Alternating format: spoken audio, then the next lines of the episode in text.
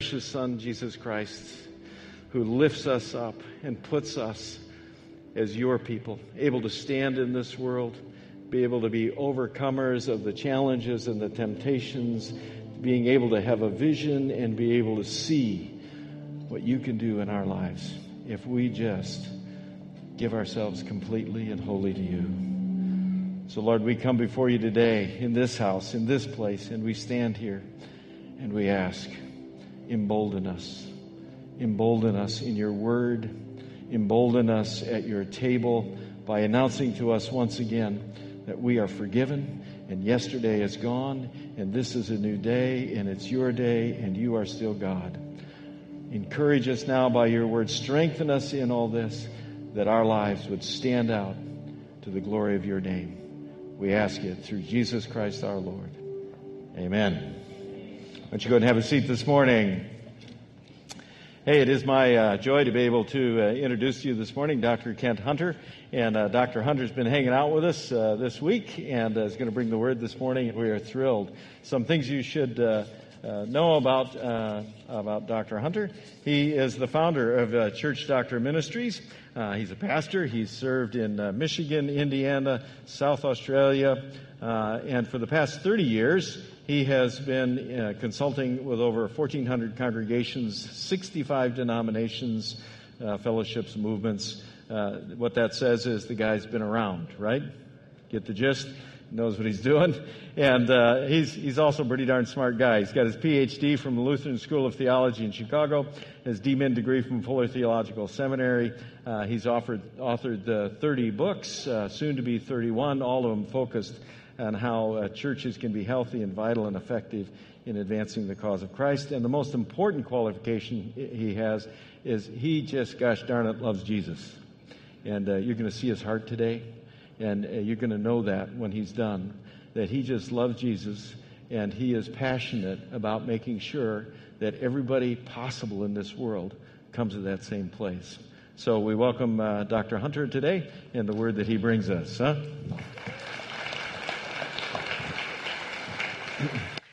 So, are we uh, thirsty for God's direction in our lives? In a black church, they would say, Can I hear an amen? Right, guys? Thank you very much.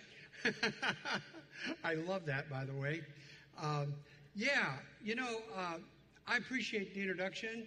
You said you can tell the guy's been around because he's been to all these places. Another way of saying that, the guy must be really old. what are you laughing about? um, so I am delighted to be here today. You know, we've been poking and probing at this church. You've been filling out questionnaires and surveys till you're probably tired. And uh, what uh, what we've been doing is we made a visit here before. I remember last time I was here at worship, I stood out there alone uh, for a long time. Nobody introduced me. I wanted to see if anybody would welcome me. And uh, well, I'll tell you this afternoon at our report because this afternoon we're going to, uh, I'm going to be able to share with you what we've learned. And we got all kinds of neat stuff that we've learned about this church. We have some things that are just going to make you so excited about this church. We've also learned some things that might challenge you about this church. But I can tell you this it's my promise to you I will shoot from the hip, tell it like it is, and leave town immediately after that. Not really, we're staying the next day to debrief with the staff, but I am staying at an undisclosed uh, hotel in the area. You know, uh, we just uh, uh want to know if you're uh, thirsty today. Uh, I'm thirsty today. Are you thirsty today for God's direction in your life? Are you thirsty for that vision? not just the vision, normal vision, but God's 2020 vision that's called spiritual vision. I went to my uh, optometrist, uh, Dr. Will, not too long ago, and uh, you know how the drill is. If you've ever been to an eye doctor, you know you go in and have a chart on the wall, and they say, you know, can you can you read uh, read this chart without your glasses? So I focused on the chart and went through. I said, well, yeah, I think I could maybe get this uh, A O uh, R T um, L N O. And the room was silent. And uh, I thought, well, Dr. Will, how'd I do? He said, They're numbers. so I have corrective lenses that give me somewhere close to 20 20 vision. Maybe you do too. Maybe they're contacts, maybe they're glasses. Today, though, we're going to focus on another kind of lens, not the kind that you wear in your nose or in your eyes. We're going to talk about the lens of God's vision for each of us. And so, as we uh, as we get into this, uh, we're going to talk about first of all, what is vision? Well, vision is uh, a snapshot of God's preferable future for you. Anytime you're faced with a decision, if you're if you if you've got God in your heart, you want to know you want to know well, what would God want me to do? What's the right thing? And we're bombarded by thousands of decisions all the time. There's absolutely some decision, big, small, inconsequential, seemingly, that probably every single person in this room has right now. Some of you, somebody here today, is facing a gigantic decision about the future of their life. I'm sure of it. And so, as we look at this, and, and if you're not today, you will be sometime this week, be faced with all kinds of decisions. Well, this is a snapshot uh, of, of uh, uh, what God has for you. Um, you know, the world tells you you have to see to believe. That's what the world tells you. You have to see to believe. But God says you have to believe to see. So, this is a spiritual issue for each and every one of us to have 2020 spiritual vision. Like everything else in our lives, it's a spiritual issue. Now, this is not brand new. This has been around from the beginning of the New Testament church, which happened on a time called Pentecost. And at Pentecost, uh, Peter, the apostle, was uh, giving a message, and he quoted an Old Testament prophet by the name of uh, Joel. And uh, Joel was actually speaking God, uh, speaking through him as, uh, as he was speaking. So this is uh, a message to us through me, through Peter, through Joel, from God. Figure that out. God declares that I will pour out my spirit upon all flesh. That's like everybody, everybody in the room. And your sons and your daughters will prophesy, and your young men shall see visions, and your old men will dream dreams. Now, what Peter's talking about here, referencing Joel, referencing God, is that when you're a Christian, you have a great gift, and that gift is the Holy Spirit. The Holy Spirit is within you, and that is the presence of God in your life. I have no idea why anybody would want to go through life without having God in their life. I just can't even imagine how anybody would even want to do that. So if you are a Christian, then you have this Holy Spirit. And with the Holy Spirit comes vision. And so, vision for us as Christians, as we grow, becomes a whole new way of looking at life. It is meant to be a set of lenses that cause us to look at every every activity, every decision of life through that lens, through the God Holy Spirit lens that God has for your preferable future. And so it's, it's a whole new way of looking at life. Now, in our world, uh, every advertisement you see, and you see a lot of them, no matter where you look billboards, newspapers, magazines, TV, internet, all over the place popping up all over the place are advertisements. Those advertisements are casting a vision to you. Sometimes those the vision of those advertisements is for yogurt. Sometimes it's for cat food. Sometimes it's for some new clothes. Sometimes it's for a new car. All of these advertisements are casting a vision to you and saying, hey, you need to make a decision about this here's an opportunity for you to spend some of your money. Now, what we need to know as Christians is that every one of these visions is not neutral. It's not just nothing out there. it's really something out there because every vision that we accept and take into our lives impacts our values, what we think is important, our beliefs, what we understand is true. It impacts our attitudes, our, our posture toward God and each other. It, it impacts our priorities, you know, what, what we need to do first, second, third, fourth. It impacts our worldview, the way we understand the world around us. This is a major issue in America right now because we have many people are drifting without vision, drifting without God's vision, vision for other things that are not that helpful, that are actually hurtful, that are actually dangerous, that are actually a sense of dry rot for our culture. So this is a big deal. Now, this is not a new deal. It's been around a long time.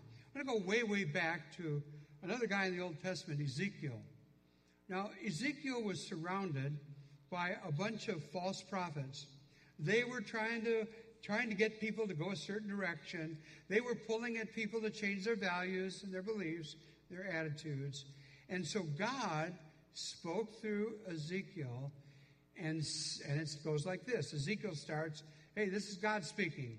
This is what the sovereign Lord says. These foolish prophets are doomed. They provide their own inspiration and invent their own vision. You are going to be exposed to some kind of a prophetic person giving you an advertisement, giving you a direction, tempting you to go a certain direction, maybe a hundred times this next week. This is a big deal. You know, in this country, we once again, as probably everybody knows, are entering an election cycle. And over the next many months, we are going to be bombarded by a whole bunch of candidates. I was thinking of turning my name in, everybody else is. But uh, there's all these people want to be president, and uh, they're all casting visions for America. You know, it's important. It is important to, to pray about and make decisions about the leaders of our country. No question about it. This is really an important issue.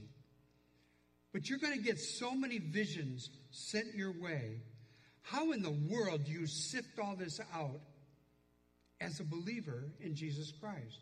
How does this work in your life? What is your lens for all this stuff that we're going to hear about continually? What will be your lens? Ezekiel had something to say about that.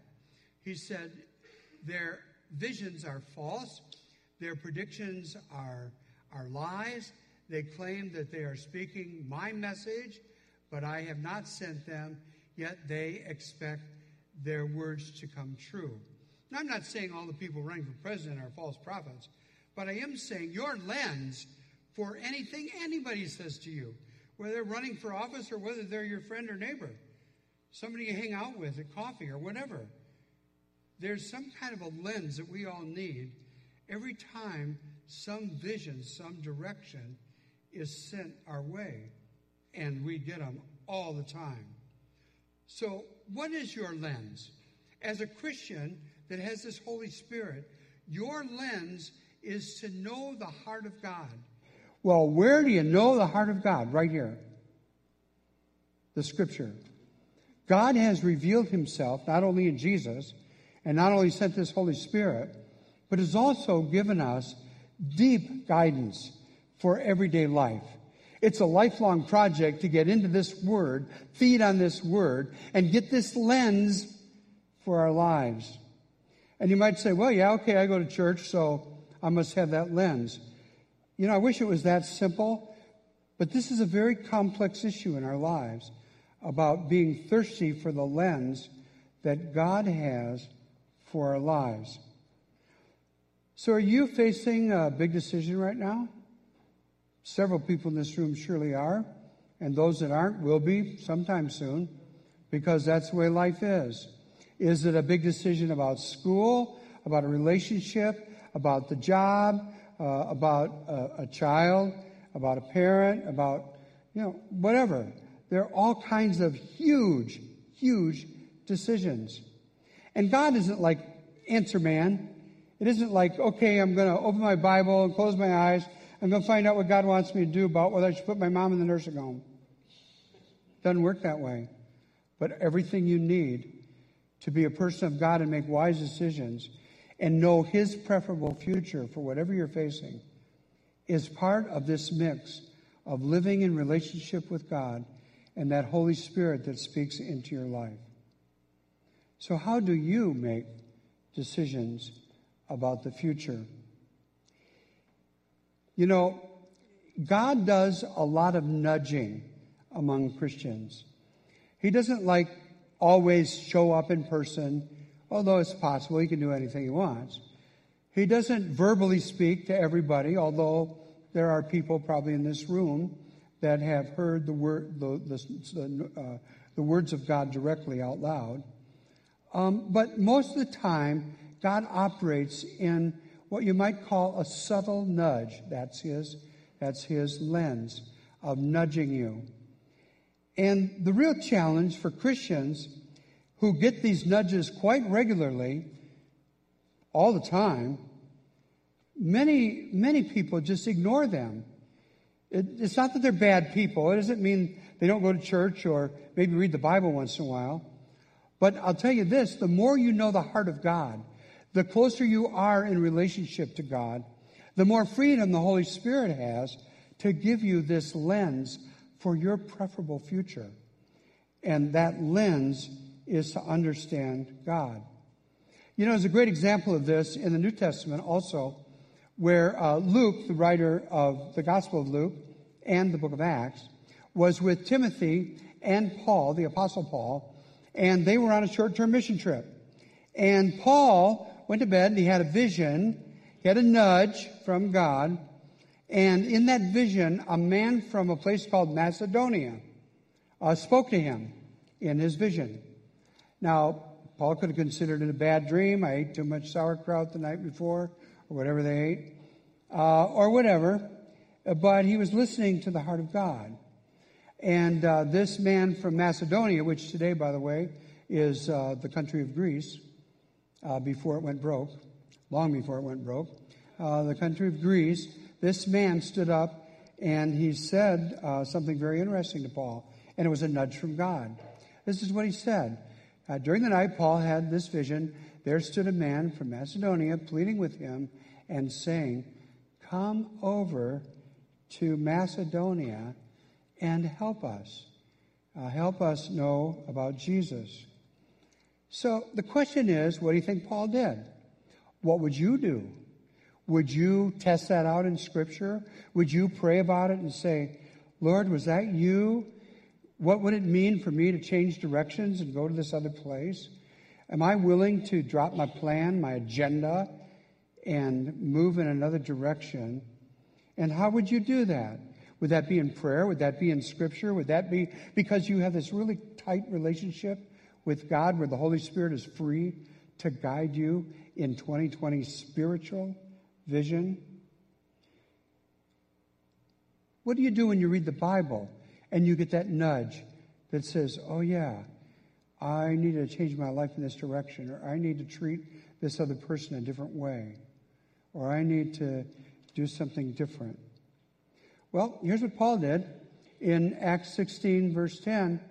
When he had seen the vision, we, that's Luke writing, and Timothy, and of course Paul, we immediately tried to cross over to Macedonia, being convinced that God had called us to proclaim the good news to them.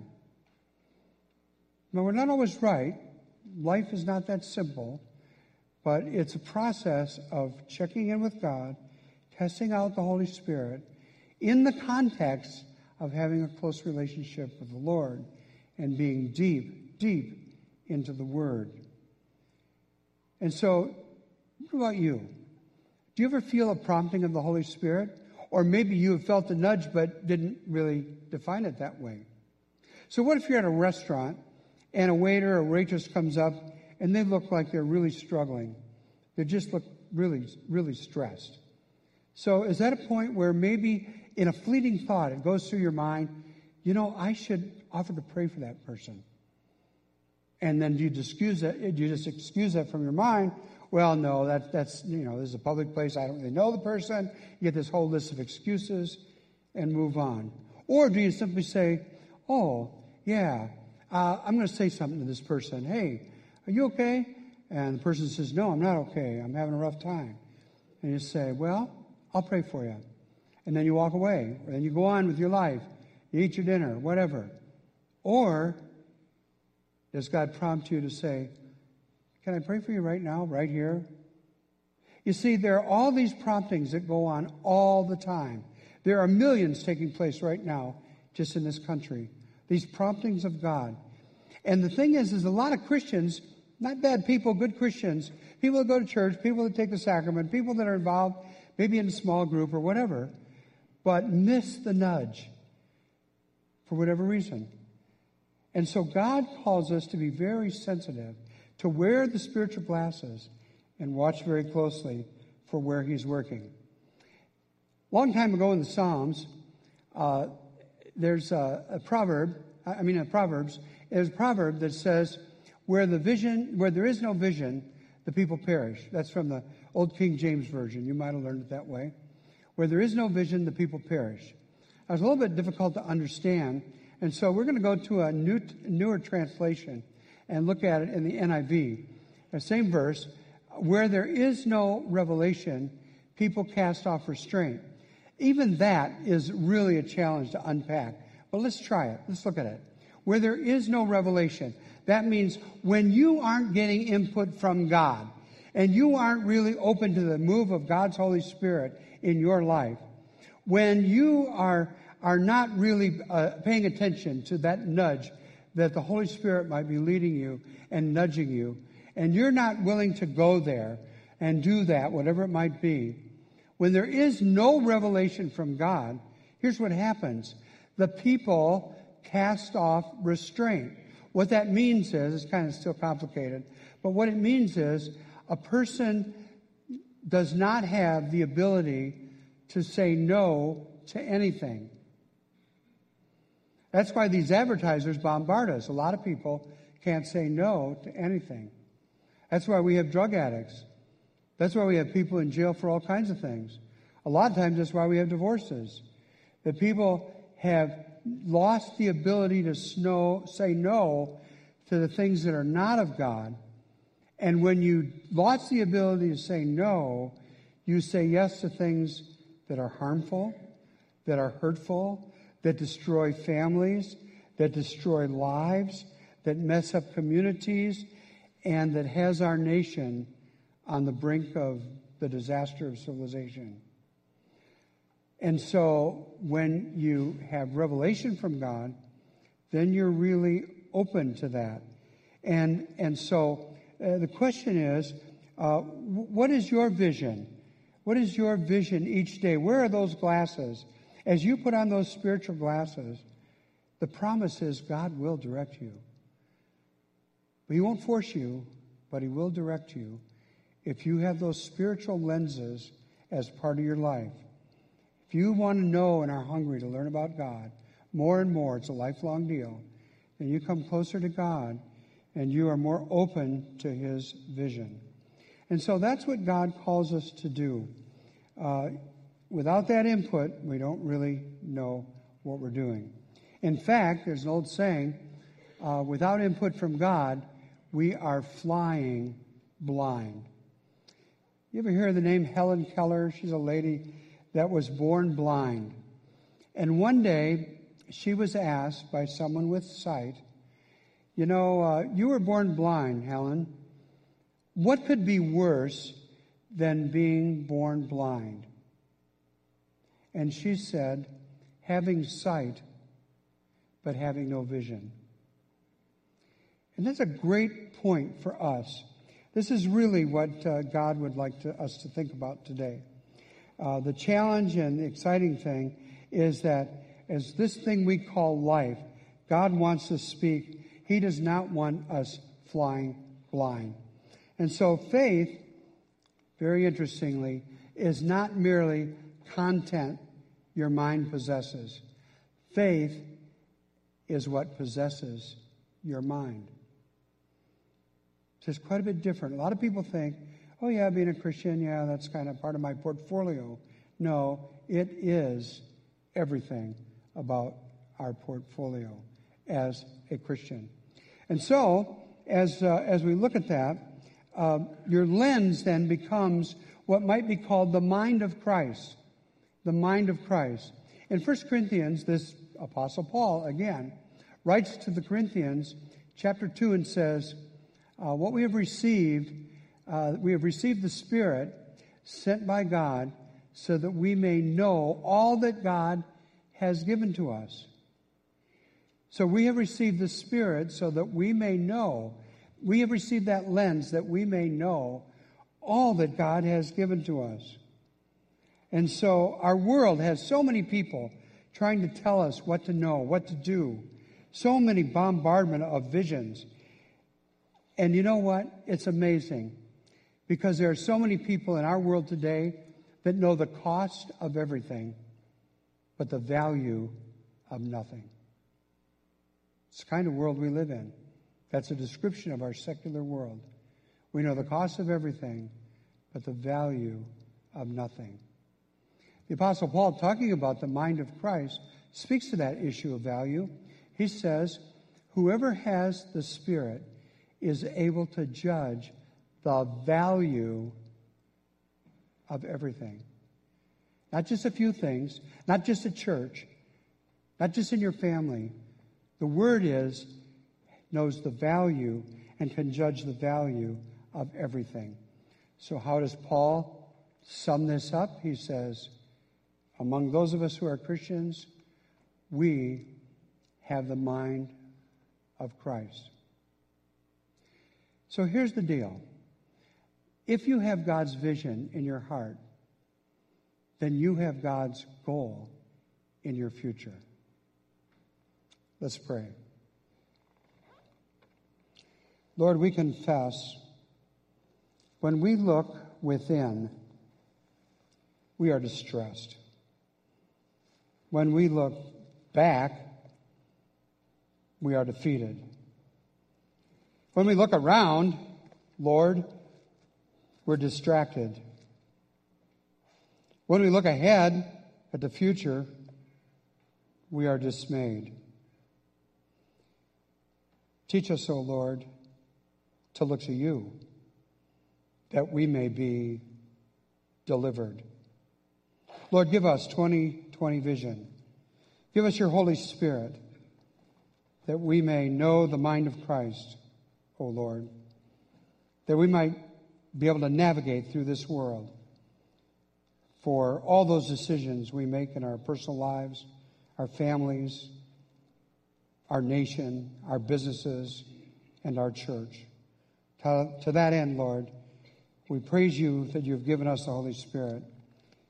Lord, direct us to where that lens of spiritual 2020 vision. Amen.